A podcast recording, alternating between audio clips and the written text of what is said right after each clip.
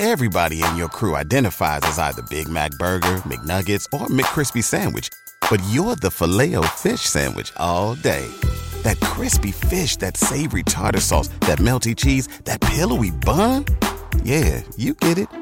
Every time. And if you love the filet of fish, right now you can catch two of the classics you love for just $6. Limited time only. Price and participation may vary. Cannot be combined with any other offer. Single item at regular price. Ba da ba ba ba. Coming up on episode 270 of Wheel Bearings, we've got the Polestar 2 Performance Package, the Rivian R1S, driving the all new BMW 7 Series, including the i7, Honda's solid state batteries. Mini teaches you how to drive a stick, and a bunch of listener questions. All that and more coming up next.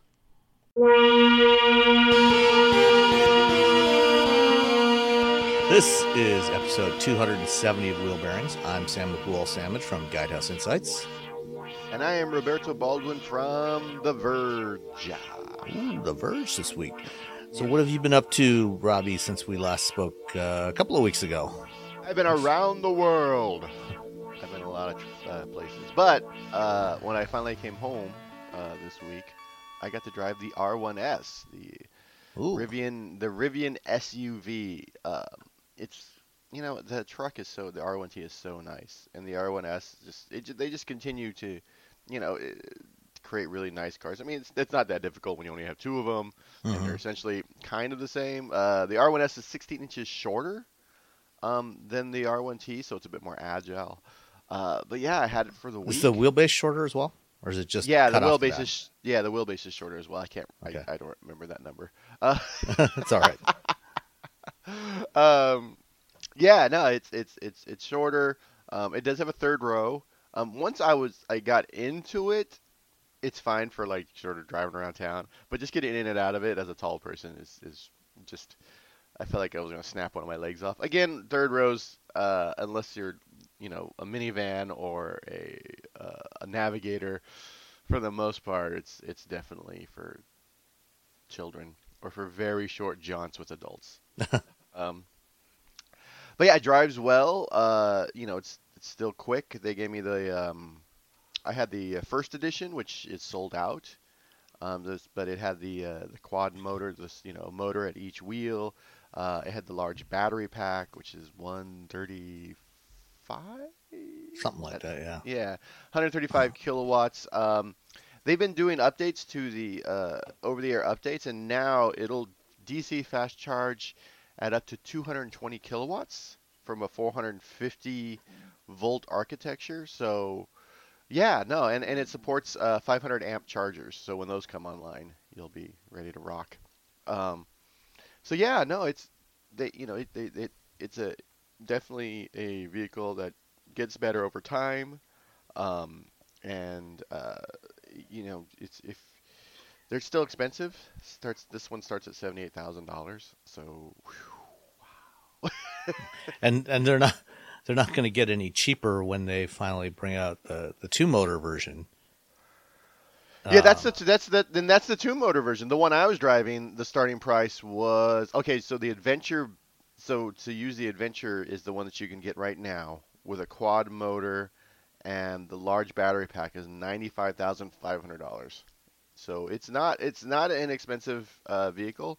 Um, if you can get the seventy-eight thousand dollars one, I think you'll be fine. I don't think you need all four motors. You can get dual motors and be just just as happy. I mean, you're still going to have like 600 horsepower. I think. Yeah, it's yeah. You don't. Yeah, you don't need. At some point, like it's just, what am I doing with all this horsepower in an SUV? Because you can't, you know, are are you on the track? Are you doing quarter mile runs all the time? um, no, you're just cruising around town, and you you know you can take it off road.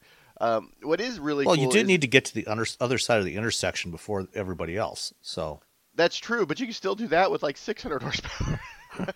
I mean, I could do that with my little uh, my my my Kona because that initial hit, that Yeah. initial torque is there, and then after, you know you sort of diminish in returns after you keep going in the, in the Kona. Um, it's just the the more powerful vehicles just keep, you know, accelerating for forever.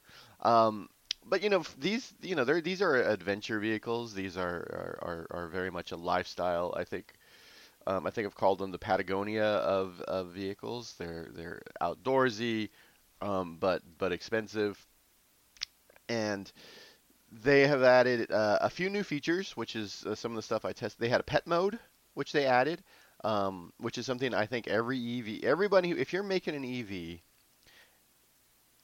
you should have some sort of pet mode. You should just steal that feature from from Tesla, because it's you, sometimes I'll I'll be driving around and I'm like, oh, I need to run into a store, but I definitely do, even if it's for like a minute or two, because it gets because re- I know when you know whenever I have to do uh, videos in cars, we had to turn the air conditioning off so I can do voiceover. Mm-hmm.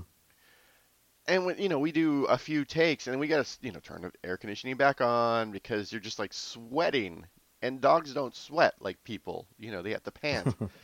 um, and so yeah, so I, I, so they have a they have a, a pet mode. Um, and uh, I you know I did a video of the car and I, I didn't get a video, but if you once you lock the car, like the the center display pops up and says, you know, my pooch is safe or my animal's safe, and they're, they're enjoying air conditioning and I don't know Black Sabbath, whatever your your dog, cat, or potbelly pig enjoys when they're sitting in your car, whatever their music musical preferences are. Um, so that was cool. They also have a, a whole suite of camping features now. Um, they have features so that you can have the car on, but without the external lights on, so you're not like hassling the other campers. Like if you want to, if you're overlanding or if you're sleeping mm-hmm. in the car. Um, this is especially if you have like kids. Sometimes people will go camping. They'll put the kids in the car to sleep because, you know, it's it's warmer. Um, they also have so you can turn off the display. They have uh, um, energy usage. You can optimize how you're using the energy and uh, they they have this one really cool feature is called um, like an auto leveling. And so let's say you park on a hill or a weird hmm. surface, mm. which you know when you go camping, it's not like you're gonna like park on a nice asphalt slab right. all the time. Um, you you you hit the little auto leveling, and you just sit in the car and wait, and it takes a few minutes. It's not it's not quick. Um, yeah, well, I, I noticed that when I drove the R1T as well. If you put it into off-road mode and you wanted put it up to maximum ground clearance, it takes several minutes for those air springs to pump up and, yeah. and get you to maximum height. Yeah, that air compressor really really has to work to get it because it's nearly seven thousand. Well, the R1S is nearly seven thousand pounds. So I don't know what the R1. I'm sorry, uh, off, probably truck, around the same. The truck is about seventy three. Yeah, so they're not light. So yeah. so it takes a little bit. So yeah, so the so you can auto level it, which is great for overlanding because you know you're sleeping essentially on top of your car, and if you're at an angle, like you're just rolling out of the tent or whatever. Yeah. so yeah. So yeah, so that was so that was really nice. And again, if you want to sleep in the car, if you or your kids or whatever, or you're, you know, you're just driving cross country, which I've done that a few times, where you, we just pull over and sleep in the car, and then get back on the road in a few hours. So yeah, that was really cool, and it works really well. I put the little level um, a, from the uh, from your iPhone in there, and I just mm-hmm. put it on the tailgate. And it's funny because you're like, oh, this is a five percent or five degrees uh, of of, of uh, angle, and you don't think that's a lot, but then you look at the car and you're like, oh, that is a lot. And then we you did it, and we got to like in my driveway, which is about three and a half, four degrees of angle, I got to zero, and then out in the wilderness, it got to like negative one, which was you know once that's that's pretty that's good. So for four degrees, especially yeah. especially the we, we we purposely found like a giant bump in order to put like the front left tire on, and so if you look at the tires, mm-hmm. like they were all over the place. It looked really funny because the car is level. You take photos, and the car is level, but you look at the wheels, and the wheel like one's higher than the other by like a few inches, and it's it you know it's a it's a cool feature for for people who who uh, who want to sleep, or or you know maybe you're I don't know serving hot drinks in the car when you're you don't want to spill them. You have very fine china. Yeah. Um, yeah, it still it drives well. Um, their uh, driver plus ADAS system has gotten better. Um, adaptive cruise control is super chill. It's not very aggressive at all, which I'm always a fan of. Um, the uh, lane keeping assist, uh, it still needs some tweaking. Uh, for the most part, it works fine. Uh, super tight, you know, corners, uh, turns on the freeway.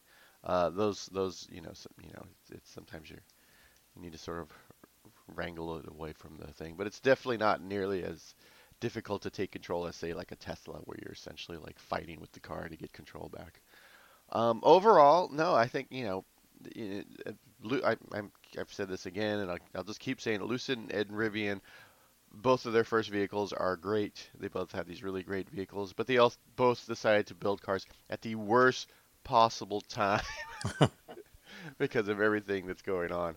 Um, but yeah, yeah, the R1S. I'll you know I look forward to you know any future vehicles, and hopefully you know we can get some uh, less expensive vehicles from them in the future. Uh, I know seventy eight thousand is still for their you know there's still a lot of money.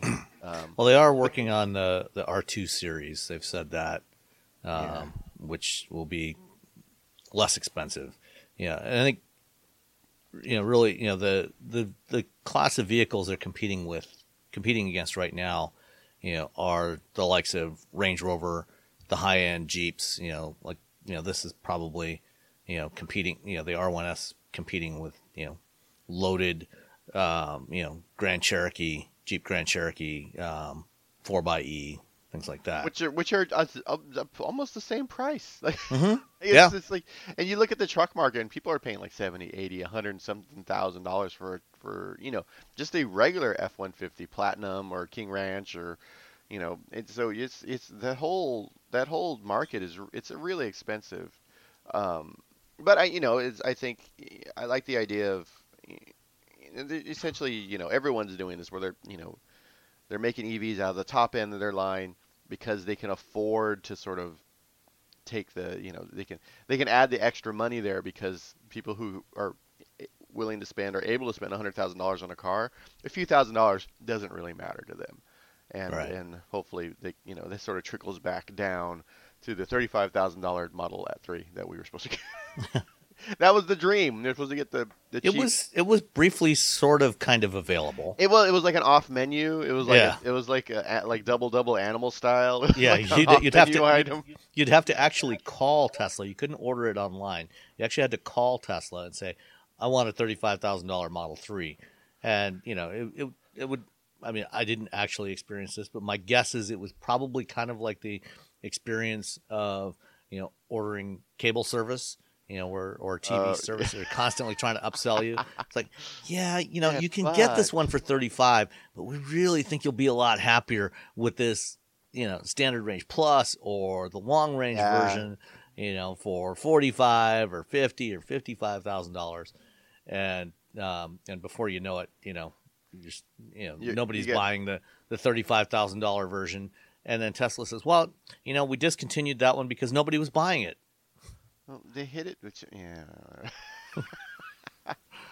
I'm gonna look and see what the okay potential purchase price. Yeah, the starting price of a Model 3 now is forty six thousand.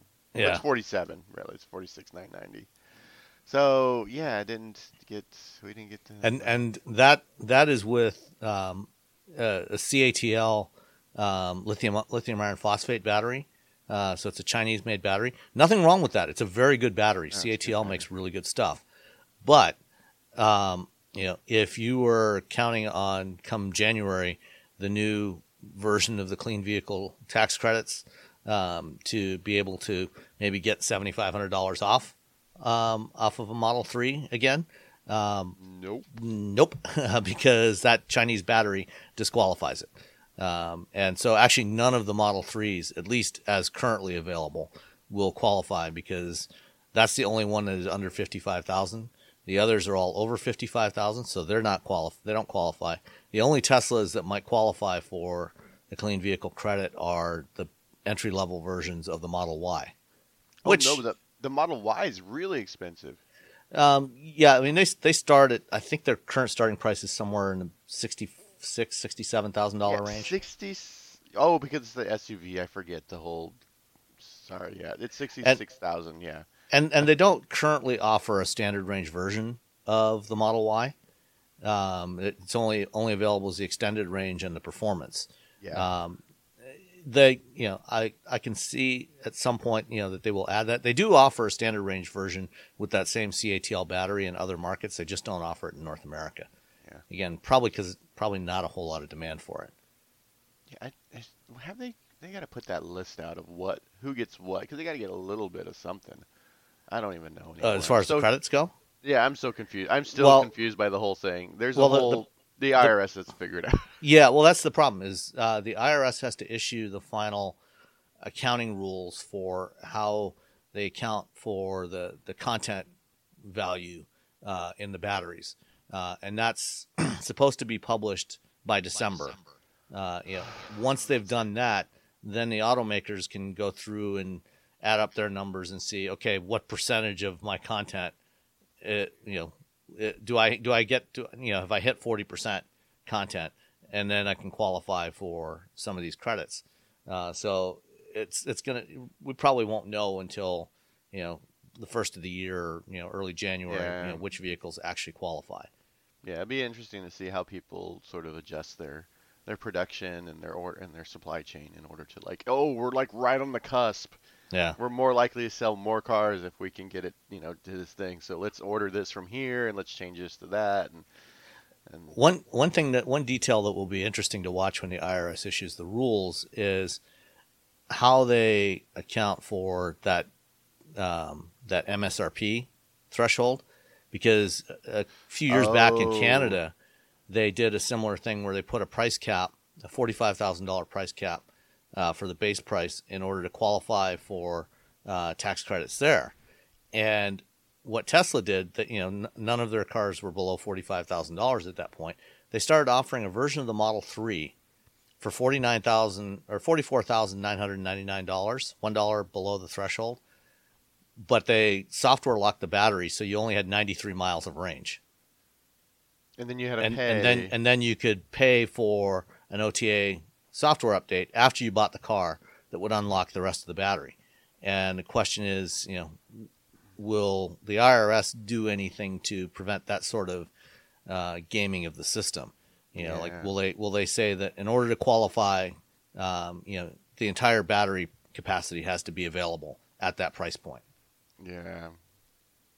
And then you got to see look at destination. Is it include destination? Um, my what if- guess what is if- it won't. So what if everyone's destination fees go up three thousand dollars? I mean, that's that's a possibility. I think Uh. Tesla's destination fees are already two thousand dollars. So much But money. um, yeah, I mean, it, we'll we'll we'll keep revisiting this, you know, as the rules come out later in the year and early in the new year. For now, we don't really know anything. yeah. But uh, yeah, I mean, none. Uh, I don't think. Yeah, none of Rivian's vehicles actually qualify right now. Yeah, they're just all too expensive. Yeah, because you you have to be below eighty thousand for a truck or an SUV, and they don't actually offer that two motor version yet. So Yeah. um, until that happens, they won't qualify. And the same is true for Lucid, um, and a lot of a lot of other cars that don't qualify. Yeah, I think that then on the top end, I think I don't think they really care.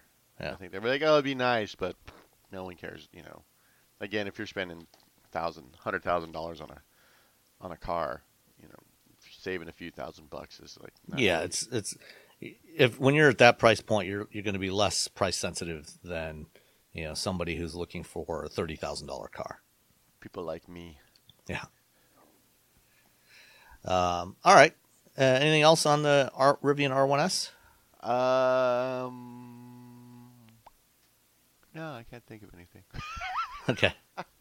do they, do they also have the does does the R1S have the built-in um, air compressor so you can air, when you go It going off road you can air down your tires and then pump them yeah, back it, up d- again? it does have the air compressor. Um, it has like you know outlets in the back. It has a little speaker underneath Mhm. the center the Bluetooth yeah, speaker you can pull out little- from under the you console. You can pull out and have a have a DJ dance party out in the middle of the woods. You know, um, yeah, it has all these like the, the little weird um, Rivian amenities that you know people who want to go out and do weird things outdoors can do. So yeah, no, it's it's it has all the the cool little things that you can do while you're out there, and it's uh no, it's it's a you know I had all terrain tires on it, so that really just like destroyed the range.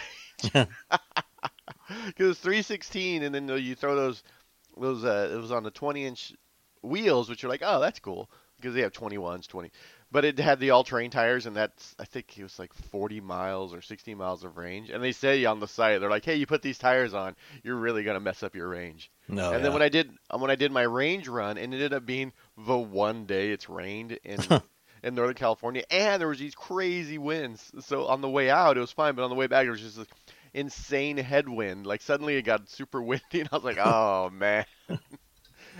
Hey, so, yeah, it's- the way it goes. Yeah, so it, it it wasn't really much of a level playing field. So I didn't actually like put out a number of what it was, um, just because it was so bad. Because you know, Yeah. But, and, not- you know, if you if you if I did all that and you know if I took a Jeep out and it had regular road tires and then I swapped it over to all terrains and then I drove in the rain and I did it, yeah, because rain creates surface tension. It creates, you know, it, it's it's yeah, all that like destroys your your your efficiency of your car, regardless of what the powertrain is. So Yeah. Um, while while we're talking about Rivian, one other thing um, that came up since last time we talked uh, was that Rivian announced that they were uh, discontinuing availability of both the camp kitchen and the um, the power tonneau cover on the R1T um, because of uh, the the tonneau cover uh, was because of some reliability issues. A lot of people were complaining because it's actually a surprisingly complex mechanism that they have for that power tonneau. Uh, and I'll in the show notes I'll include a link to uh, the uh, Munro Live video showing the teardown they did of that and explaining how the thing works. But basically, you've got a bunch of slots that slats that inter, interlock with each other, and as the tonneau opens up, they drop into a cavity uh, on top of each other, so it doesn't like roll up or anything or fold up. The slot, the slats just drop down into a cavity and stack up, and then come, you know, and as you open it back up, you know, there's springs underneath that push them, push the slats back up. It's a bizarre mechanism, but um, because of the the way they've got it set up, sometimes one of the slats can get skewed sideways, and then the Oh, whole so thing jams up. askew, and it's like eh, eh, eh. Yep, and it goes Oh. nowhere. That that happened like went back uh, when we still had our uh, VW Jetta Sport wagon with the uh, the cover uh, for the sunroof yeah. for the panoramic sunroof. Um, but um, I'll I'll pull, include this video so you can see that. And then for the camp kitchen, apparently they're doing some redesign of it to improve it. So It's no five indication of when it'll be thousand dollars. You can just buy a. yeah, I mean, My whole can- thing was like you're losing half of the, the gear tunnel. and Yeah. You can buy like a like you can just buy a small like Coleman camp kitchen that'll take up less Yeah. space. Well, or I mean, you, the camp kitchen had two inductive burners in there. You can buy an inductive hot plate off of Amazon for sixty bucks because that's what we did before we bought our new stove, an inductive stove. We wanted to see what cooking with an inductive stove was going to be look like. So Uh-huh. I went on Amazon and I got an inductive hot plate for sixty bucks just to try it out. You know, see how fast it boiled water, see see if our pots actually work with it. Um, and then you know we liked that, and then I ordered a, a full blown stove. Um, and so you can you can buy a you know two of these for you know a little over a hundred bucks, uh, and you know have a wash tub to you know wash your dishes and stuff. dishes. You know, so you don't you don't actually need the full camp kitchen. Yeah, yeah, it's, it's yeah. I mean, it was really cool. I've seen it. Yeah. It's it's super cool looking, and it's it's. But I'm just like, oh, the cheap person in me is like, ah, you're losing space, and there's you can yeah, and you can also put like you don't have to be standing by your truck in order to cook. You can put it over on the table. Mm-hmm. You know, you- you're like, hold on, we all the table's here, but the camp kitchen's over here, so we got to do everything over here, and then move it to the table as opposed to like we're all working at the table and you move everything around. So. Yeah, It, I mean, it's a cool idea, but I, it, it yeah, kind kind of like the uh, the tank turns. You know, cool idea, maybe not so actually useful. yeah, exactly. All right. Um, I, uh, in between a couple of trips, uh, was driving the uh, Polestar 2 again um, for second time in a couple of months. Uh, but this time it was the 2023 model with the performance package, uh, which means that uh, you know since this is a Polestar, when on a lot of Volvo models, you can get a trim level that's called Polestar engineered that has Öhlins dampers on there, a little more performance, uh, big uh, Brembo brakes, six piston Brembo brakes on the front, um, and you know nice bright yellow seat belts that you know that look really cool. That tells you you know you're special. Um, but you know you can't really do a Polestar engineered Polestar. Polestar. They So can say the they- Volvo Volvo engineered Polestar. yeah. So they just they just call it the performance package, but it's effectively the same type of thing that would be Polestar engineered on any Volvo model. Um, and so the uh, performance package uh, bumps up the power output of the dual motor Polestar 2 from 408 horsepower, 487 foot pounds of torque, to 476 horsepower and 502 pounds feet of torque. Um, there's not actually any hardware change associated with that, uh, but um, you know it's all it's all software. So um, owners of existing dual motor Polestar 2s will actually be able to buy uh, a software update that gets you at least the, that performance upgrade. It won't include the um, the Öhlins dampers or the bigger brakes or any of that, uh, and they haven't announced pricing yet for that. Um, but the um, uh, the performance pack uh, is priced at fifty five hundred dollars, um, and uh, they also uh, it, it also gets uh, an improvement in range along with everything else. So it bumps up the EPA range number to 260 miles, uh, which is nice, nice little bump on there. Um, and uh, what else? Uh, oh, it also includes a heat pump uh, as part of the uh, Oh, as part of the plus pack, actually, um, not not the performance pack, but the plus pack. Um, so um, it does feel marginally quicker. Uh, I mean, it's not a huge improvement in performance. I think it drops from zero to sixty from about four and a half to uh, just over four seconds. Um, but it's still, you know, it's nice and quick. Um, rides, um, at least in the default settings for the Öhlins dampers, is slightly stiffer than the standard one. Um, and the the Öhlins dampers are adjustable, but they're not uh, like adaptive dampers that uh, self adjust as you're driving down the road. Uh, you have to go in. You can go in and manually twist and uh, adjust the dampers and change the damping rates a little bit. So if you want it a little bit softer or a little bit stiffer, if you live somewhere where the roads are nice and smooth, you can make it a little stiffer, get a little little better handling. Although you know the the Polestar 2, you know even in its default mode, has pretty good handling. You know it's pretty good body control, nice and nice and stable, um, and it's a it's a lot of fun to drive.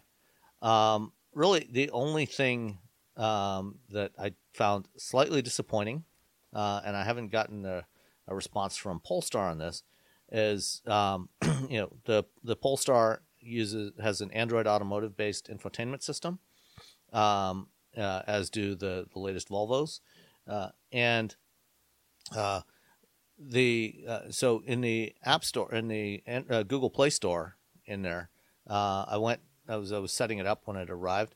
I went looking for Pocket Casts, which is my podcast playing app of choice, um, which I use on on my other devices, and it's nice because I can sync up. You know, if I'm listening on my phone, I get in the car, you know, it automatically syncs everything up, so it's playing. You know, it's got the same playlist, it's got the same. Uh, you know, it syncs up wherever the position was on the last thing I was listening to, and brings that up by default. Um, the Pocket Cast app seems to be missing from the App Store now. It was there the last Oh, time I had a. Polestar 2 a couple couple months ago. Um, it wasn't there uh, in in the current one.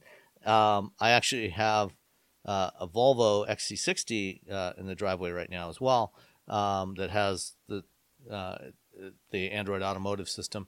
It does have Pocket Cast still on it. It shows it in the in the Play Store. So um, not sure what's going on. I did a little googling around, and some other Polestar owners were complaining that recently the Pocket Cast app disappeared. So Ooh. maybe maybe it's a glitch uh, somewhere, uh, you know, with an update. Um, who knows? Because in order to be to show up in the Play Store in vehicles, um, uh, app developers do have to ha- you know have uh, there's there's only certain types of apps that are allowed, um, and I think they you know they probably have to have certain settings. So it's maybe the most recent update um, they forgot to you know flip the switch on some setting when they were building the app They're like, yeah, and, send it and off. so it didn't show doesn't show up in the apps in the Play Store. We'll we'll see if that changes going forward. Uh, but just something to to be aware of. Um, but other Is- than that, is, is Brony Radio still available in the uh, Google App Store? um, I was that was a, I have not looked okay. recently. I, I Um, pretty sure it's it. not not in the Play Store in in vehicles in Android Automotive. It was. It was in the Was it? place. That's what. Yeah. That's why. That's Oh. the only reason I know what it is. Oh, okay. I, I, Um, I, you know what? I, I feel stupid that I didn't download it and try it out. I but I, I was like, ah, do I really want this on my history? I want this downloading itself onto all my Android devices? So go out there, you guys see, and then listen and see what what Brony Radio is all about. I guess it's just My Little Pony songs. uh, I will go and check after we're done recording. Yeah. Um, interesting. Okay. I, Sorry to throw you off, but I really that's an important journalism. yeah, uh, no, absolutely. It's you know, pe- people need to know if the Brony radio is going to be available in the car. Um, you know, I mean, hey, whatever, you know, to each their own. Um, so the uh, the base price for the 2023 Polestar 2 dual motor uh, is fifty one thousand nine hundred dollars. Um, the one I was driving had the midnight paint, uh, which added twelve fifty. Uh, the pilot pack uh, and the plus pack and the performance pack uh, at fifty five hundred dollars. Um, and um, destination charge. Uh, you want to take a guess? Uh, thirteen hundred. Very close, fourteen. Oh yeah. Um, and uh, grand total came to sixty-seven thousand six hundred and fifty bucks. Um, so you know, if you're looking for a compactish, um, sedanish, you know, with a with a lift gate, um, you know, but but slightly taller, you know, crossoverish ride height, um, uh, EV, um, you know, the the Polestar 2 is you know still a great choice. I still really like it, aside from the the high belt line, which I'm not yeah, crazy about. and you're not, you're not a fan of the high belt line. Yeah. Works fine for me. I don't know. I like that. I really, yeah, those Polestars are really nice, even with. Yeah, I'm the, I'm I'm really looking forward to checking out the Polestar 3, uh, which is coming next year. Uh, they- they, recently revealed revealed it, and uh, um, you know that that's going to be an interesting one. And then next week, as we're recording this, uh, November 9th, Volvo is going to take the wraps off the EX90, which is also sharing Oh, its platform with yeah. the Polestar 3. yeah, that'll be. And, Yeah, uh, no, it's Volvo Polestar. They're really they're going all in. Good for them. It's Yep. funny because if you go to Volvo's uh, headquarters in Gothenburg, Sweden, there's just a box. It's the Polestar box. It's a cube or a box or a square. It says Polestar. it's a, and it's a square inside the the thing for like their little headquarters. I don't know. It's just inside the building or next to the building? no, building? no, next to the building. There's just like Oh, okay. another building that's like a square. It's like it looks like it looks like someone just stuck a box. So they, they took, Check it they out, took the guy- box that the Volvos used to be shipped in. and- Yep, and then they just put a Polestar. Yeah, it's a big square. It looks like a giant. It's like a Rubik's cube. They should put little different colors around each side so it looks like a Rubik's cube. It's like a perfect square. Um, I don't know. It just it just sort of it sort of sticks out a little bit and it's kind of cool. But yeah, All right. Um, At Parker, our purpose is simple. We want to make the world a better place by working more efficiently, by using more sustainable practices, by developing better technologies. We keep moving forward. With each new idea, innovation, and partnership, we're one step closer to fulfilling our purpose every single day. To find out more, visit parker.com/purpose. Parker, engineering your success. Did you know you can support Wheel Bearings directly? Head to patreon.com slash wheelbearingsmedia and you can become a patron today. Your contributions will help fund the platforms and tools we use to bring the podcast to you. And exclusives and improvements are already on the way thanks to your generosity. So if you want to be part of an automotive podcast like no other, head to patreon.com slash wheelbearingsmedia. Continuing on, um, earlier this week, I was in uh, Palm Springs, uh, more specifically Rancho Mirage, uh, for a couple of days, um, driving some new BMWs. Um, they had the um, uh, the global media launch for the new, all new 2023 7 Series, uh, as well as the refreshed X7, and then they had Test Fest where they had a whole bunch of other stuff available to drive, um, including the new X1 and the the iX and the i4, and um, and for those that uh, ride two wheelers, they had a bunch of bikes as well. Um, so got to spend um, Monday all day driving uh, two different 7 Series, um, the 760i and the i7. Uh, the i7 is the battery electric version. Um, for the U.S. market, um, BMW is going to be offering three powertrain options for the new 7 Series. Um, the base 740i will be a 3 liter twin turbo inline six. Um, the 760i will have uh, a twin turbo 4.4 liter V8. Uh, and then the uh, dual motor all electric uh, i7 uh, is the top model. Um, the two gas engines, the um, the six cylinder and the V8, are both mild hybrids, uh, and it's a new mild hybrid system. Previously, BMW's 48 volt mild hybrids used a belted starter generator system um, that could do some brake energy recovery um, and uh, a little bit of providing a little bit of torque boost to the engine. Um, now they've switched to a configuration where the electric motor is packaged in the transmission between the engine and the torque converter. Uh, and then there's a small lithium ion battery in the back.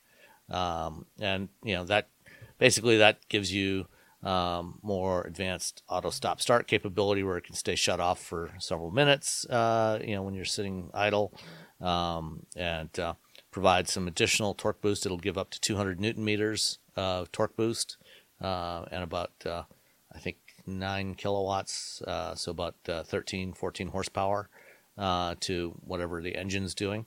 Um, and and then they uh, they didn't have the six cylinder there to drive. They only had the 760s oh. and the i7.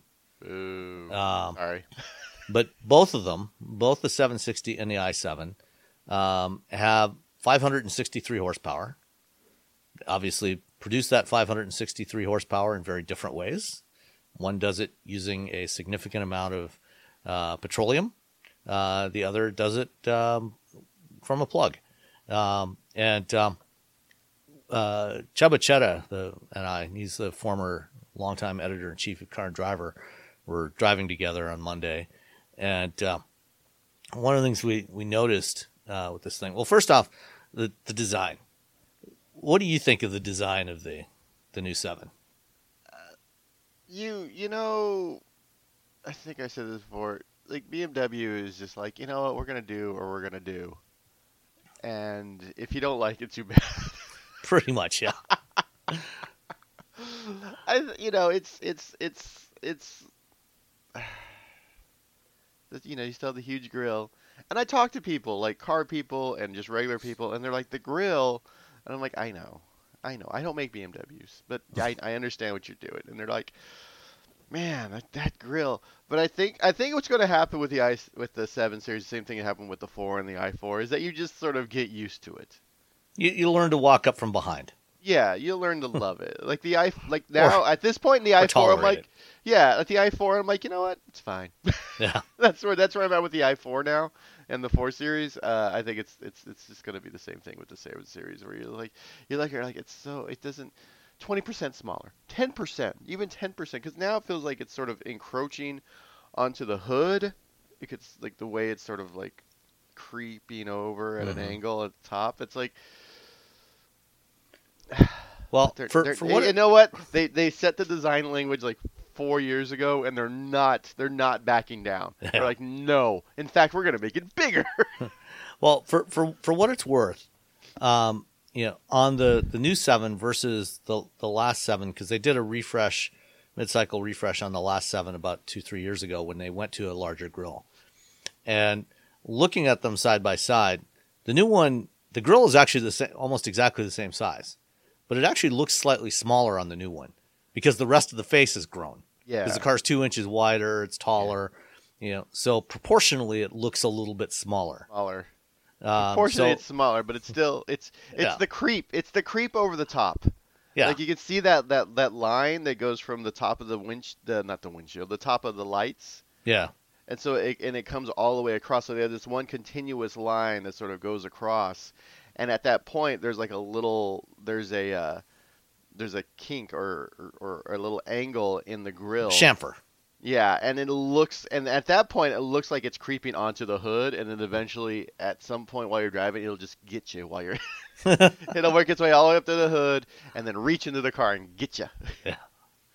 Um, the the other big change you know on this new one is the the front lighting. You know they've gone from the traditional pair, you know, horizontal pairs of lights on either side, you know, so four four lights to this split lighting configuration where they've got the daytime running lights, LED daytime running lights, in a slim horizontal strip up above, and then the headlights in another strip down below. Uh, so you've got these two parallel lighting elements. Um, and uh, this is going to be a signature look for all the the high end luxury BMWs. So they've they put this on the new seven. It's on the new X7, the refreshed X7, and also the XM. They're the only ones that are going to get this look. All the other BMWs are going to stick with something closer to to what they've had recently. Um, you know, this thing looks imposing, but compared to when I saw it back in April in New York, you know, in this event space where they had the the reveal, out in the daylight, it actually looks a lot better. Um, I thought. uh, yeah, it it looks better balanced, looks better proportioned. Um, you know, it, you know, it's five inches longer than before, a couple inches wider, a couple inches taller, um, and you know, it, it actually doesn't look bad, especially from the profile and the rear three quarters. Um, you know, and I can I can learn to tolerate the grill. If you can, Uh, if you can get black on black on black, it looks like you're from the. I Future think you actually can.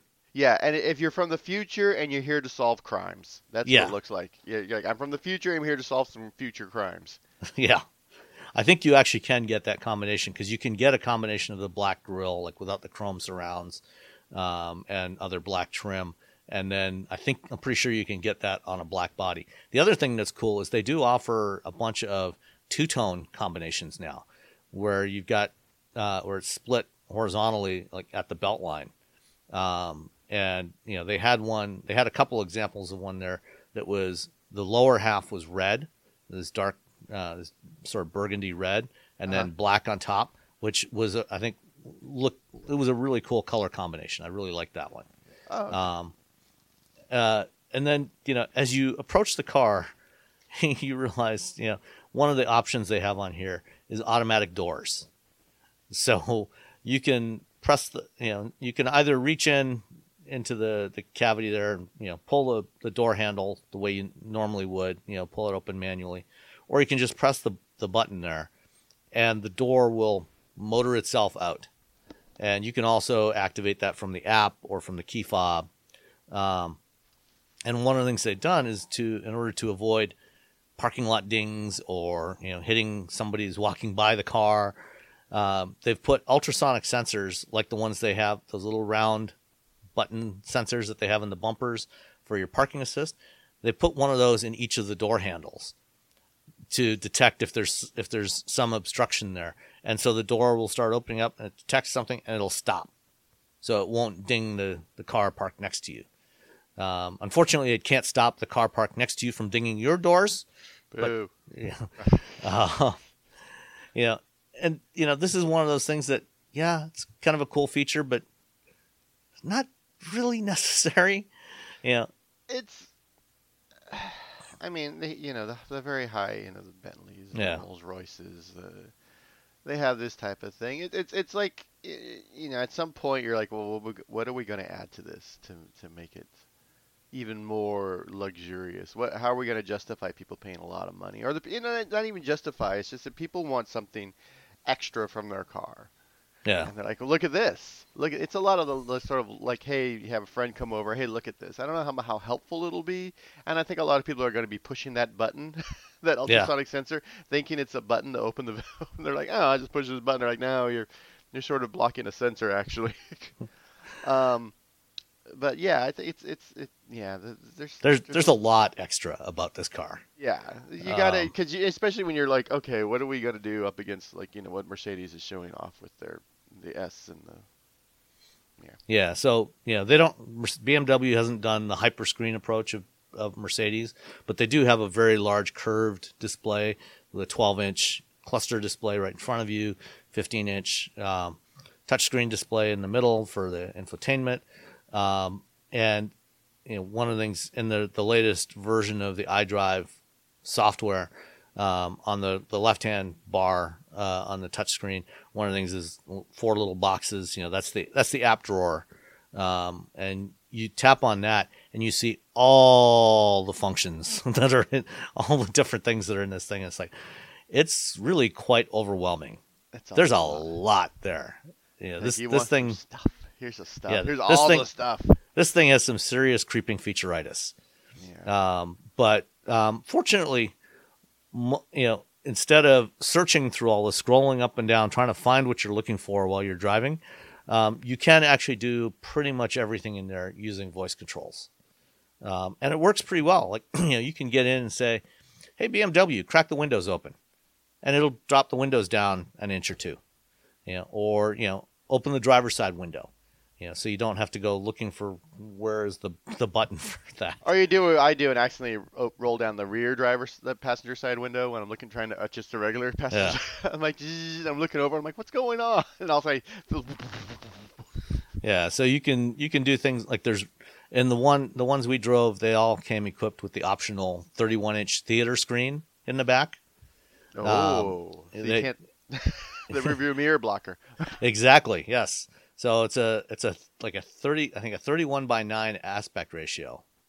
So it's really like ultra wide screen, Panavision. which is or 32 by 9. That's it's 32 by 9. Yeah. So yeah, I mean you can watch Panavision stuff, you know, without any letterboxing. We're all but watching pretty much Lawrence everything else is going to be letterboxed or you can also set it to you know fill the width and then it'll crop the top and bottom which Don't do that. no don't do that Don't ever do that. Uh, unfortunately what you can't do is like what honda had a few years back in the odyssey they had a widescreen rear seat infotainment system uh, that popped down from the roof. And you could actually have two do a split screen and have you know the, the rear seat passengers or second row passengers could be watching two different things on halves of the screen. You can't do that unfortunately. Oh, that's a bummer. but um, one one of uh, one of my friends that was at the event was talking to somebody from BMW and found out because right now um, they don't offer a digital camera mirror system in there because when you put that um, the uh, the screen down, um, you can't see anything from the rearview mirror inside the car. Yeah. It's, like it's driving a- completely blocked. Like driving a cargo van at this point. Yeah, uh, but they they will sometime next year they will start offering the digital camera mirror system uh, bundled with the uh, the theater screen. Um, and then when you when you and it when you put down the theater screen, blinds come up in the the rear rear door windows and in the back window. Um, and the one in the back window is actually opaque. The ones in the side windows are Oh. the, the the the perforated ones that you Yeah. can see through. Um, and you can uh, you you can again put all that stuff up and down with voice. You can say, "Hey BMW, open the sun blinds," um, or close the sun blinds. But you know, it's not a fully natural language vo- re- voice rec system, so um, you have to say some things in a specific way. So it doesn't understand sun shades, but sun blinds, it's good with. Oh, oh, that's Yeah. they got to do some more. They got to do some more uh, Yeah. uh, regionalization on that. Yeah, they got a little more work to do there. Um, the uh, you know once you figure out that you can do most of the stuff with voice, it's not as daunting to try to find stuff. Um, you know, this is a big car. Um, you know, driving it, you know, it feels relatively imposing, but fortunately, it does have four wheel steering, uh, which helps with maneuverability. Um, How, what's the what's the, the rear turn degrees? uh, three and a half degrees. Three and a half. All right. Uh, I think the Mercedes is what ten degrees. Ten degrees standard. In the Yeah. United States, it's standard ten degrees because it was four and a half, and then four and a half, and then you could upgrade to ten. But then they're like at the last one, they're like you know what? You just all get ten degrees. I think it was just Okay. easier like to build it. Yeah, so th- this one's three and a half, you know, which is not as much, but it still it, it helps. You know, when you got a 126 inch wheelbase, every little bit helps. Yeah. Well, you got to make sure those people in the back seat are comfy. You need Oh, that yeah. big wheelbase for the for the comfy people watching Absolutely. watching all the movies while you're driving them around. You're going to be picking up and driving your friends, and they're going to want to watch like The Matrix, and you're just sitting in the front like an idiot. You're like, it's what's Neo doing now? And you know, this this one um, is uh, uh, there's only one wheelbase length. You know, they said that BMW told us that something like over 90 percent of customers bought the extended wheelbase on the old one, and so they said, forget it, we'll just, we'll just do one, just do the extended wheelbase as the only version now. yeah, there's no Um, point. yeah. Yeah. Uh, so, um, like I said, we got to drive both the 760 and the um, the i7, and for the most part, the performance is actually pretty similar. Uh, you know, they have uh, they have the same horse same peak horsepower, 536. Um, the i7's got a little more peak torque. Um, the, but um, the 760 is about 600 pounds lighter. Um, Oh, it's, fi- yeah. it's about 5,300 pounds versus 59 for the i7. Um, and um, what, you know, in most driving conditions, you really won't notice much of a difference in performance. They both accelerate pretty similarly. Once you get up to higher speeds, um, and you know this is a purely hypothetical. I mean, we would never do anything like you know test you know speeds of 80 plus miles an hour to triple digit speeds on public roads. But um, apparently, um, uh, it's been said that you know at you know above about 85 miles an hour, the performance of the i7 starts to fall off a little bit compared to the 760. The 760 really starts to pull, um, and um, Csaba and I would never evaluate anything like that. Um, but you know, Not this- outside of Germany. If No, you're yeah, on the absolutely, yes. autobahn, Yes. If you're on the autobahn, you're more, Yeah. yeah. 85 miles an hour is nothing. Yeah. Um, so, um, you know, but, you know, for the most part, the way most people are going to use a car like this, you know, it's great. Um, what else? Uh, um, the, the ride quality. I mean, these, uh, all the new sevens have standard four wheel air spring suspension with auto leveling. Um, and, you know, especially in the i7, you know, it's really quiet, uh, and very, very smooth. You know, it's like pretty much anything you do, you know, driving down the highway, going up, you know, up a twisty mountain road, um, you know, in near Palm Springs, um, you know, anywhere you're driving it, you know, it's it feels like it's gliding along. It doesn't feel like it's floating, you know. So it's not like an old style American, Cadillac. you know, Cadillac or something a that's bump and you you're know, like a land feeling it for yacht. five miles. Yeah, no, I mean it's really well controlled, so it feels like you're gliding over the road, and it just goes where you point it, um, which was really impressive for something that weighs three tons. Um, and uh, you know, it's surprisingly fun to drive, um, given its size.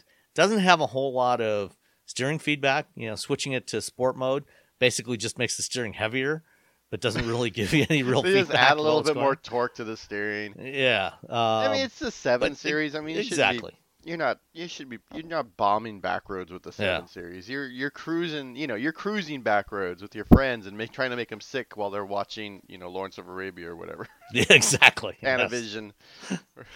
Um, the uh, oh, I forgot to mention the the theater screen system does come with uh, Amazon Fire TV built in, and you've got 5G modem uh, in the car. Oh, cool. Um, so you can stream all you know whatever you you know pretty much you can get all of the different streaming services as channels through Amazon. So if you're an Amazon Prime subscriber, you can you can use that and and uh, and who isn't an Amazon Prime subscriber these days? Uh, you can watch everything in the in the back seat there. Um, the uh, one of the neat little design details is you know a lot of cars have ambient lighting. Um, BMW has got these um, light strips that run along the dash and into the door panels that look like they're faceted, you know, uh, like a like a jewel. Uh, and then you've got the LED light strips behind there. that Can and you can pick different themes from the the touchscreen system or or select them uh, by voice. Get different colors, and it actually looks really cool, especially at night. Um, it's a it's a neat effect, um, and uh, just you know, it's it's what you would expect of you know a hundred thousand dollar plus luxury car. Um, like I said, once you get past you know all of the features and you figure out how to do it with voice, um, you know, for the, the rest of it works really well. Um, the um, uh, the EPA range numbers for the i7 uh, just came out. Um, starting, you know, the base mo- the base version has 19 inch wheels. That's got the longest range, 318 miles, um, 89 mpge, which you know for a three ton luxury car is not bad. You know, 89 miles per gallon, equivalent. yeah, yeah. Uh, so 318 miles range, and you know, as we've seen from other BMW EVs, um, you know, they're they're pretty good. You know, their their numbers tend to be fairly conservative, and you know, they generally will match or exceed their their label numbers. So you shouldn't Yeah. have much problem. Uh, if you go for the uh, the 20 inch wheels, um, you get 296 miles of range, um, and oddly, uh, the 21 inch wheels um, and I'm guessing this probably has something to do with the tires that are on there. Uh, you get 308 miles of range. I would have typically the biggest wheels would give you the lowest range, but 308 miles. So anywhere. What did, what did the 21 inch look like? Do they ha- are they are they specifically designed to to sort of uh, through the, see. to reduce that tur- that wheel turbulence? Um, they're they all are they The all same yeah they, they all are designed to minimize the uh, the turbulence. Um, so um, they, they're trying to minimize the drag. You know, and the whole body shape is also designed to Yeah. minimize drag. Uh, but yeah, e- even the 21s um, are designed for for low drag. Uh, so that I think that I helps. maybe they just did a little extra something something on the 21s to sort of help, and then they're like, oh hey, it actually worked out. Whoops, don't get the 20s. yeah. um, and then the uh, the seven the, uh, the the regular the seven sixties. Uh, let's see, the seven forty um, is going to be rated at twenty seven miles per gallon combined, um, which is not bad. You know, I Not mean, too that, bad. That thing's got that- you know about that'd be- four hundred horsepower. The inline six, man, that's a, such a great. Yeah. It, it it is the pretty much the ideal form factor for an internal combustion engine, a piston engine. Uh, and then the 760 is rated at 21 miles per gallon combined, which again for, For a you know, 50 for a 5300 pound car with 560 horsepower, that's not too shabby. Yeah, and that's a lot. And that little drag coefficient because they have to make an, they're making the i7 as well. Yeah. And then the um, uh, the i7 uh, has a starting MSRP of one hundred and nineteen thousand three hundred dollars, um, zero to sixty in four and a half seconds. Uh, the the uh, the 740 um, is uh, let's see uh, starts at ninety three thousand three hundred dollars. Um, so uh, oh, it's, and it's 375 horsepower. So, um, you know, it's you know it's certainly competitive price wise, um, size wise, uh, range. Uh, you know, is not not as good as what you're going to get from the high, you know, from the maximum range versions of a, a Tesla Model S. Uh, but this is a much more luxurious car than what Oh, you're going to get from Tesla. Um, and I can't remember what's what's the range on an EQS. Oh, jeez. Um, yeah. I have an EQE in my Yeah. driveway, and someone asked me the range. I'm like, I can't remember. Oh, okay. Well, the yeah, the Lucid got- Air, you know, is you know four to five hundred miles of range. Um, but you know, those right now, for now at least, are still starting, you know, in the hundred and fifty-four thousand dollar range and up. Yeah, 350 for the uh, EQS. Yeah, so not not quite as much as an EQS, uh, but uh, you know, still still you know enough for what mo- you know for al- what almost anybody's going to need. You know, and chances and these these charge pretty fast. Uh, you can um, add 80 miles of range in 10 minutes uh, on at uh, 190 kilowatts. Um, so it's you know it, it'll it'll put the miles back on fairly quickly, and you know after 300 miles you're going to want a bio break anyway. Um, you know, and they you've got uh, massaging seats with all kinds of patterns and things like that. So lots of stuff in here. Getting all the yeah, it's it's you're sort of yeah. All right. Um, next up, uh, tell us about Honda and solid state batteries. Oh, so I went to Japan, and I spoke with the the new, well, relatively new, uh, CEO of Honda and the head of their electric their global electrification. Uh, uh, these are two different people. Their global electrification. the CEO is uh, Toshihiro Mibe, and the um, the head of the global legal electrification is Shinji uh, Aoyama, and I spoke to both of them, and then I went and saw them. You know, in their they have like a little they have a lab at their head. They have R and D center, and they showed us how they were making, or at least they're starting to make uh, their solid state batteries. And the issue with solid state batteries is that because of the uh, the way they work, and without getting super crazy technical, is that the way they work is that they what happens is is that you end up with these little spikes inside the batteries, these little pieces that stick out. They're called dendrites, and they create uh, short circuits inside the batteries. It's not, and it's it's because it's and what that does is it lowers the lifespan of the battery. So instead of you know, like a regular car, you get thousands of charge and discharge cycles. With these, you get a couple, you know, hundreds instead, which is not something you want in a car because you're like, well, I had the car for a year and now the battery's totally shot. so, in order to to uh, reduce those dendrites, what they've done is they've stuck in in the the lithium ion, um, uh, God dang it, the thing in the middle. the, the um, separator or the Yeah, electrolyte. the electrolyte. So it's the electrolyte that creates these dendrites because you're going back and forth between the anode and the diode, and, and what happens is that create that's where you get the dendrites. So what Honda is doing is they're putting a polymer fabric, uh, essentially a coating on each side of that, and to to reduce the the the, uh, the dendrites, the little spikes. And order and in order to make sure that it's that it's uniform and it's high pressure and smashed together, is they're using rolling instead of using a press. They're rolling these out, and it's it. In theory, it sounds like a good idea. It sounds like it might work because you're essentially putting like a little net that says, "Hey, you can't do this anymore. There's nowhere for you to go. Keep doing your job. We're going to keep you trapped in this little area." So they, you know, they have this system that they're they're they're working on right now, and in 2024 they're going to have a pilot manufacturing line. So in 2024 they'll have a, a line in um, in Japan where they'll actually be building solid state batteries, and they believe that they'll have a solid state battery powered vehicle by the end of this decade, like 28, 2028, 2029 is what they're what they were saying. So you know from let's say a little over a year ago where you're just like, what is Honda doing with EVs? Because they had the Honda E, which never came to the United States for various reasons, um, and then the Clarity, which they had just killed because they brought the Clarity over, which had like essentially the same range as the Honda E, near not nearly as an, as as uh, compelling of a, of a vehicle, and no one was buying it, the EV version, so they just killed it. So they only had one EV in the United States, and they like they're like, no, no one's buying it. We're we're getting rid of it.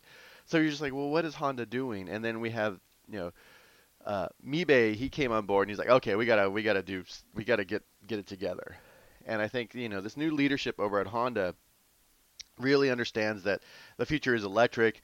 Uh, you can't sit there and complain about it like another Japanese automaker, um, you know, complaining and saying, "Oh, regulation." You, you can't be Toyota. Is essentially what's going on. And I mean, Toyota's coming around, um, but you know, they they they when you have it from the top down, saying we need to electrify and we need to move quick and we need to figure out how to do this and we need to do it right. And so it's it's uh yeah, it's it's it's it's interesting because you know at the same time they're also working with GM. They're using the Ultium pat, uh, platform for the Prologue, and then they have this whole other division or other company, uh, Sony Honda Mobility, which they you know they they they're working with uh, Sony because they were looking for a partner who wasn't in um, the automotive space to come up with some new ideas to sort of like shake things up, and so Sony ended up being that company, and Sony had a few years earlier shown off a car at CES, like their surprise EV at CES, where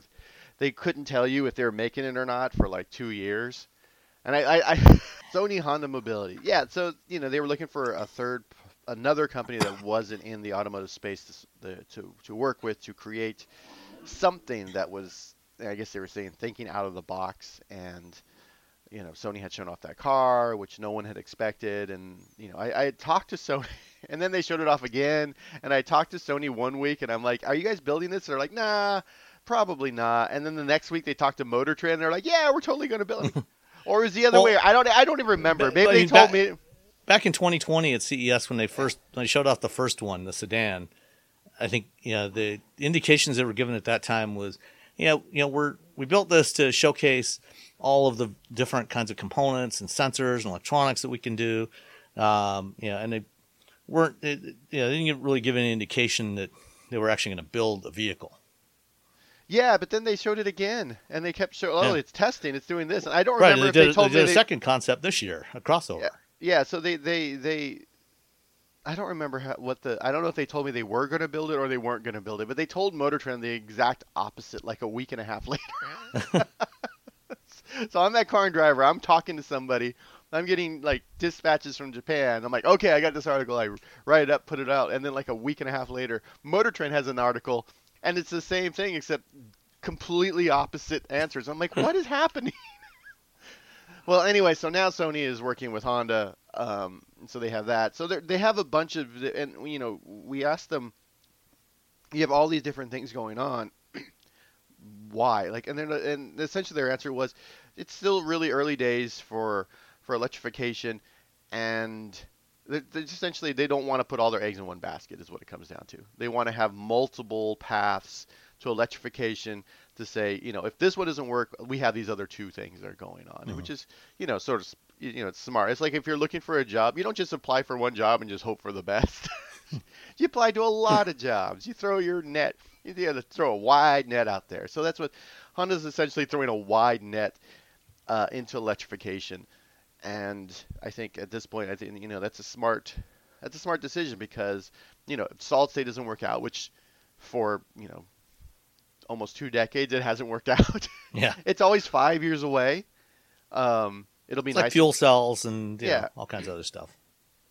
So yeah, so it, it's it's it was a it, it, it was a good it was a good chat. It was a good tour. They let us go into the room. We had to wear all the stuff. You know, we had to wear bunny suits and and gloves and special shoes and all that stuff to in order to to watch them build. And it was, you know, it's it's always fun. You know, people talk about what they're doing, but to actually see it and know that they're actually working on it and know that they have a plan for a, a pilot site for manufacturing. That's and that's the big thing. Is like like we're, we're, we're working on this. I'm like, okay, well, what's what's well, can we see it? Eh, you know, we're working on it. And then for them, like, here we're going to show it to you, and we're already planning to, to tool a site just to build these uh, these batteries. So it you know it, it it's a it's a level of commitment that you kind of want to see from an automaker who um, is is trying to crack the uh, solid state code. And the, and the, you know they when we asked them about like well what are you, are you going to share it with GM and, and essentially the answer was we're happy to sell this to anyone like they crack the code, they'll, they'll, license it to whoever. Yes, they will. To. They will sell it to anyone who will buy it, and, and, I think anyone who gets that solid state thing figured out is going to be. They're going to make a. That, that's that's a. That's going to be a big deal if you get it figured out and and you can prove that it'll last you know the same amount of charge cycles as a regular lithium ion battery. You're gonna that company's gonna make a lot of money selling licensing that out to other uh, automakers.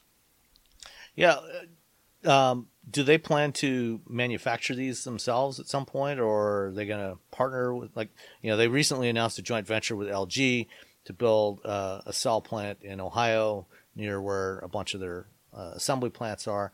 Um, you know, are they planning to go down a similar path and you know partner with a cell manufacturer to do that, or are they just going to go all in in house and do that? They're doing everything in house right now. All the all the research, all the development, everything they're doing on their own right now. But in the in the future, though, you know, they'll be able. I, I, you know, it's like an iPhone. You know, Apple does everything in house, and then when it comes to actually building it, they'll probably, you know, they have a partner that'll do it. I think that's. I think Honda's gonna, you know, partner with with LG Chem or somebody in order to actually to do the, you know, the the, the huge manufacturing, um, so they don't have to but uh, but right now everything they're doing, every, yeah. Because I was like, well, are you working with partners right now? They're like, no, this is all us. This yeah. Is, they, they want all the money. well, fair enough. And, you know, yeah. I mean, if you're going to be late, you know, if you've got something that that might be, you know, a breakthrough, you know, you probably want to leverage the most you can out of it. Yeah, yeah. So it's it it was uh you know because you know we we the Honda didn't come here and that could have again could have been a Halo vehicle for them here. Um, and the clarity just didn't it just didn't stick. And and then you just got nothing for forever. You're just like well what is honda doing?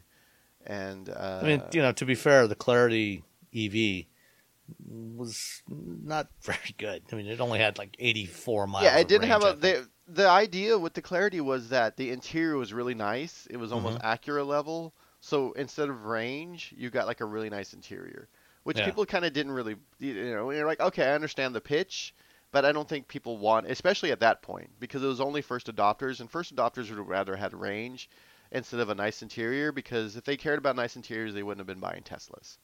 Right. I mean, that's, and you know, I mean, the the argument that that Honda made with the you know with having such a small battery in there was that well, we're going for maximum efficiency.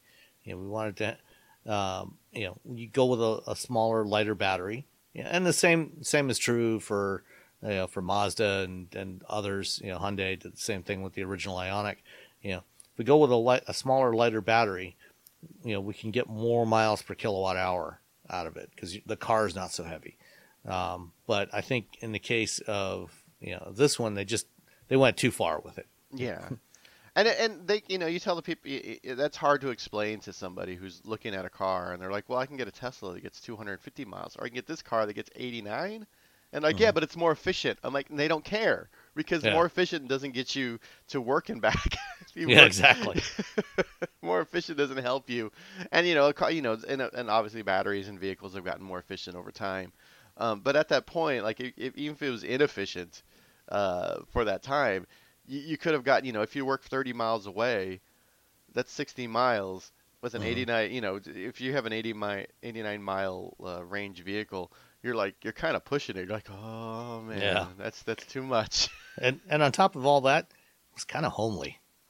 It wasn't a pretty. Well, yeah, it was wasn't. not- It wasn't a pretty car. It was really nice No. inside. It was comfortable. Yeah, no, I mean, I, I drove, Yeah. I drove both the plug-in hybrid and the fuel cell versions, and you know, they, it was a nice interior. It was, you know, very Acura-like, but yeah, it, it was kind of um, It's hard kind of sell. on the outside. It was a hard sell, especially. And Yeah. then they came out with the Honda E, and everyone was like, "Well, why don't we get that?" Because Yeah, it has a little bit more range, but it's also it's like it's it would have been like It's fun. Yeah it's, yeah, it's like the Mini SE. The Mini SE only, you know, I think my range test was 120 miles with that thing, yeah, which is fine for most of your sort of cruising around town. But it was also super fun to drive, Mm-hmm. Yeah. and you really liked being in that car. Where yeah, and I think the clarity, you're like, well, it drives, and I hope no one sees me. Uh, all right. Uh, let's do one more story and then answer a few listener questions. Uh, Mini, um, Mini USA, um, just as you know, manuals are disappearing. Everybody's and and this is particularly amusing since Mini has said that you know they're going all electric going forward. You know, all all their upcoming models are going to be electric, which means they almost certainly won't have manual transmissions. But Mini USA is launching a manual driving school uh, at their at the BMW Performance Center in Thermal, uh, California, um, at the Thermal Raceway. Um, I mean, I'm glad to see Mini promoting manuals, but you know, a little late. They're and they're going they're going electric before being the rest of BMW. They're like the first ones. Yeah, But, but and they're the only being like is it the on- are they the only BMWs you can get with a, in the United States you can get with a manual transmission? uh, I Yeah, that's it. think there's no there's, no, no. You can the the new M2 is going to be available with a manual. I think. Oh, because the two series doesn't have a manual, but the M2 Yeah. will. I think the. M2 is going to be available with a manual, and I All right. think the M3, M4 are available with a manual. Maybe not. All right. I, I could be wrong. So it kind of makes sense if one of those Yeah. people who want to And- join that enthusiast and you're still staying within the family.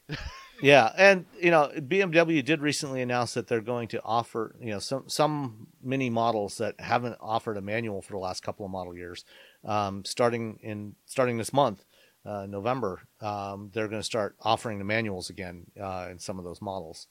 Uh, so um, there will there will be a bunch of minis with manuals available, uh, at least for a few more years yet.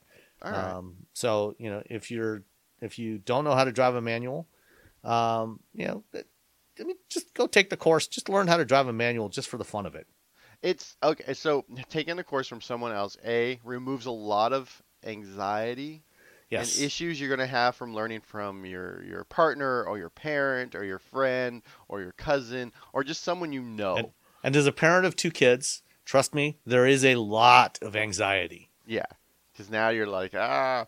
So it's going to remove that. Also, it's not your car that you're destroying the clutch on. Excellent point. you're destroying someone else's clutch. Yes. So if you have, if you're a parent and you have a kid, and you can afford, I'm sure this is going to be very expensive, but if you can afford it, and you have, let's say you buy the new M2 with the manual transmission, maybe teaching your kid to drive on that is a bad idea because they're going to melt the clutch. Yes. Um, so yeah, it, it's, I think it's, you know, it's a good thing. Um, a little, oh, a little side story from from Honda. Um, uh, someone asked about uh, elect uh, manual transmissions on electric vehicles, and um, Aoyama, their their their lead electrification, he's like, we've researched it. It can be done. We're not going to do it. Yeah. Because it's it's fake. He's like, it's fake. Yeah. It's not real. It's fake. We're not going to do fake manual transmissions on our cars.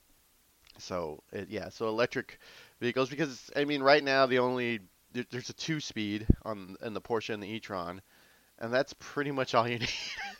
hmm so and that's yeah, only on the rear axle. yeah, and so yeah, so so so so Honda could do it. They're not going to do it because it doesn't make any sense. It's fake, Yeah. and, he, and he's like, it's fake. It's artificial. It doesn't make any sense. It's not a. It's not a. It's not a thing we're going to do. So All right. Let's answer some questions. Um, Eddie Moreno uh, says, asks, uh, don't want to start a rift between you and Robbie, uh, referring to me, I'm assuming, but I'm in the market for either the 2022 Subaru BRZ uh, or the 2022 Mazda MX-5 Miata. Compare and advise. Thank you. okay, first of all, how tall is Eddie? Second yes, of that all, was my where response on Twitter. where does Eddie live? If Eddie is taller than six foot, and he lives somewhere where it rains sometimes, I'm gonna say get the BRZ. If Eddie is is shorter, is six foot or shorter, and he's somewhere where it's just nice and sunny a lot of the time, definitely get the Miata.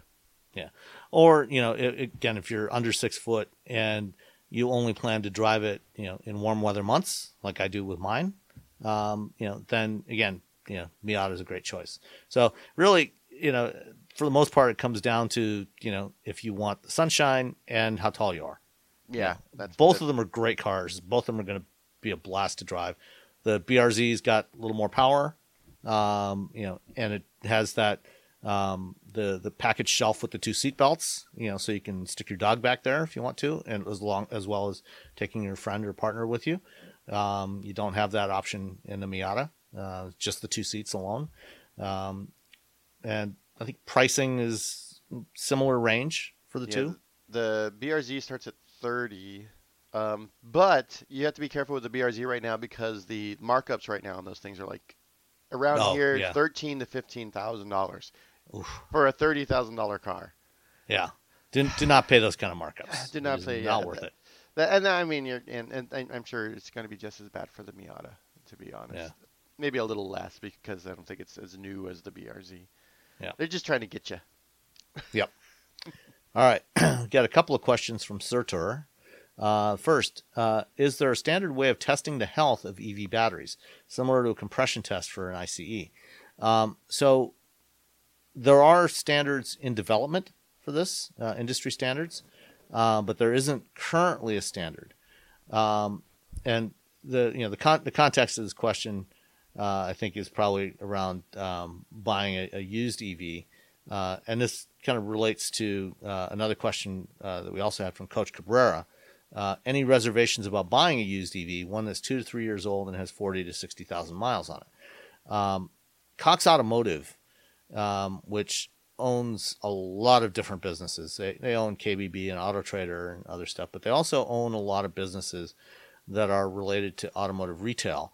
Um, you know, so they do a lot of stuff with dealers. They have dealer management systems, uh, and one of the businesses they own is Manheim Auctions. So a lot of a lot of the used cars that get traded in uh, or come in off of lease end up going to Manheim, and they get auctioned off, and dealers buy them for their used car inventory. Um, last year, Manheim bought a company called uh, Spiers New Technologies, um, which, among other things, you know, they're they're in the business of recycling lithium-ion batteries. But one of the things that they had done is they had also developed um, testing procedures for um, lithium-ion batteries, and what Cox and Manheim are doing now is any used EVs that come through their auction system, they're running through this battery of tests and they generate a battery health report. Uh, so when if you buy a used EV that came through Manheim, you know one of the things you'll have is this battery health report. Um, you know most EVs, you know there there is some. It's not usually of I think user accessible in the interface, but Um, you know, there's information stored in, in the battery management system about the capacity of the battery. Uh, it you know can be accessed if you go to a, a dealer or a service center, um, and it can tell you the the state of the battery. Um, so you know, in in in general, there's not you know a real um, a standard right now, but we're getting there. We will have something in the next couple of years, but the Manheim stuff that they're doing is probably the best right now. Uh, so if you buy a used car from from a dealer, um, you know, and it's gone through Manheim, they should be able to provide you with that battery health report. Um, and then, you know, in general, you know, if you're talking about a two, three year old used car with 40 to 60,000 miles on it, the battery's probably going to be fine. Um, the, the only exception might be uh, a Nissan Leaf that has been driven, Yeah. you know, in Phoenix for its entire history and, you know, been in 115, 120 degree temperatures because the Leaf still has a, an air cooled battery. But everything else, you'll probably be fine. Yeah, they there's oh hey, there's a picture of you Oh, yeah? in this article about how the batteries were better than they were scoring better than the Oh, okay. EVs score well on Manheim battery tests. and then I'm like scrolling through really quick and I'm like, hey, there's Sam. Um, yeah, I talked to somebody, some, some, uh, somebody a couple months ago about this. Um, Somebody about something I don't know. yeah, I, I, I talked to a lot of, a lot of journalists.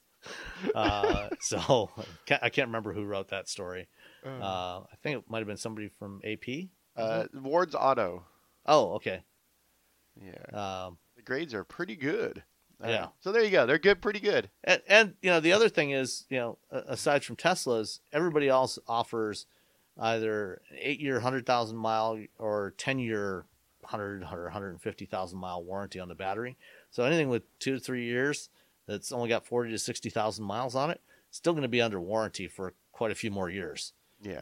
Um, so you know you could you could probably do that. You know, I mean you you can probably buy a used EV in that range. You know, and feel pretty comfortable about the condition of the battery. Um, okay, uh, other question had to do with, um, you know, given that uh, this weekend, uh, as we record tomorrow, uh, we will be uh, setting the clocks back and going back from daylight savings time in the U.S. to standard time. Uh, says, how do I set the clock in my car, or should I just ignore it until March? Um, I don't know about you, but I would just ignore it. So I have two. We have two. We have three vehicles. One of them it just changes automatically. The Yeah. the the Hyundai it just does it, easy peasy. The BRZ um, just has right next to the little clock, just has two little tiny buttons. One says H and one says M, and you just tap that those buttons and you just keep going until you hit the number. It's like the easiest clock that we have anywhere, house, car, whatever, to set. The Jaguar, it's it's still from uh, it's still on standard time, and it's also 12 hours off. So right now we're we're recording. It's now 11 a.m. So it says it's 10 p.m. now in my Jaguar. and I look at it and I'm driving. I look at it and I'm like, I'll just wait. and I Yeah. waited until t- and tomorrow it'll be fine. Yeah. It'll And, still be you know- it'll still be 12 hours off, but the time the number will be correct. And and if you if you have a newer car that's got Apple CarPlay or Android Auto, that interface is going to show the time from your phone anyway. So just ignore the the built-in clock in the in the car. Yeah. Um, finally, uh, Adam J asks, uh, curious what you all think of this interview with Tesla's former autopilot, uh, uh, an FSD guy, uh, referring to Andrej Karpathy, who uh, a few months ago uh, left Tesla, uh, but he was their head of AI and led the autopilot and full self-driving uh, program. Uh, his justifications for no radar or sensors in their cars. Um, so this was uh, a Forbes article written by Brad Templeton. Um, Brad's a very smart guy, um, and I think you know what Brad said in there. I, I pretty much agree with. You know, I, I think I think Karpathy's arguments for this are nonsense uh, for not using anything but cameras. Um, it's it, yeah, it, it's it's gonna be harder. I'm like, well, sensor fusion has been around for a long time, and my phone can do it, and cars have been doing it, Yeah. other cars are doing it. Don't don't pretend like it's harder. Well, do better. How about that? Yeah. You know, it, it's okay. So, you know, fusing camera, radar, and LiDAR signals together to create one environment model. Yes, that's a little more difficult, but it also gives you a much more reliable view of what's around you. Whereas having just cameras, especially the way Tesla's got theirs configured, um, is not so good. You know it. Um, you know because you can't accurately measure distance. You you know it's a lot harder to measure the trajectory of where car where other vehicles are going. Um, you know under a lot of lighting conditions that they don't work as great. Um, you know so yeah, it's a simpler system, but it's ultimately going to be more much more limited in what it can do. Um, and you know if you actually wanted a proper, true self-driving system that is reliable and robust, do it the right way. Don't Yeah. don't take shortcuts. Yeah, and there's you have redundancy, and it, Yeah. it, it, it drives me nuts that you know Tesla had a uh, a computer day. I forget what it was, an AI day. I don't know, investor day. Yeah. I forget what they call it. Every It- time it it's was- a different. Every time it's a different name. But they talked about how they had the, all these redundancies in their um, their hardware, their computer hardware. Like, oh, we have redundancy for this, and we have redundancy for that, and we have redundancy for this, and they redundancy, redundancy. They just kept hammering redundancy, but they don't have redundancy when it comes to the sensors that actually see the road. And that's Yeah. what that's what you have when you have radar, lidar, and cameras is that you have redundancy. So when one fails or it's difficult for one to see because of whatever reason, the other two can pick it up, can can come in and help. And the idea is like, well, we have redundancy except for this one thing. Yeah. And you're like, well, that. Oh man, come on, guys. Yeah, it's it's it's kind of ridiculous. Um, but um, actually, that that reminds me of one thing I forgot to mention about the Seven Series earlier. Uh, this is the first BMW that actually has hands-free driving capability with their um, uh, drive uh, drive assistant plus. Uh, Wait, system. so is the hands free above 40? Yeah. Okay. Oh right yeah, now- previously they had hands-free below 40 miles an hour, 40, like yeah. traffic traffic jam pilot. yeah, yeah, yeah. Uh, but now now it can do hands-free up to whatever speed. Like Super um, Cruise and yeah, it's like more Super like Cruise Super Blue Cruise. There we go. Yeah. So it's geofenced to highways, um, and they they have um, a new camera configuration. They've gone from a trifocal front camera system to a two camera system, but the the long range uh, camera, long, long range uh, to wide angle to long range camera uh, is an eight megapixel camera now, uh, with which has a lot more resolution than the 1.3 megapixel cameras they used previously, and that Tesla still uses.